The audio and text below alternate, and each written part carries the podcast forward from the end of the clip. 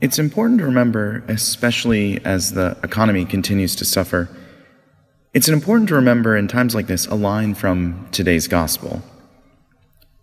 Do not work for food that perishes, but for the food that endures for eternal life, which the Son of Man will give you. It is a bad thing that the economy is really struggling. It's awful that companies are going out of business and individuals are being impacted in such profound ways.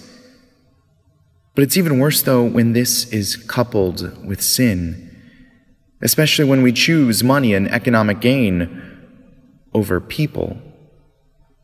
One of the challenges in the midst of this is that we want a sign from the Lord, just like some of his disciples. But rather than giving us some sort of sign, he seems to be telling us the same thing that he told his disciples Believe in me. There you will find riches. There you will find food that sustains. None of us knows why all this is happening. But even in the midst of so many bad things happening in our country and throughout the world, that doesn't mean that we can't trust. It doesn't mean that we can't trust that God will work some sort of good out of this.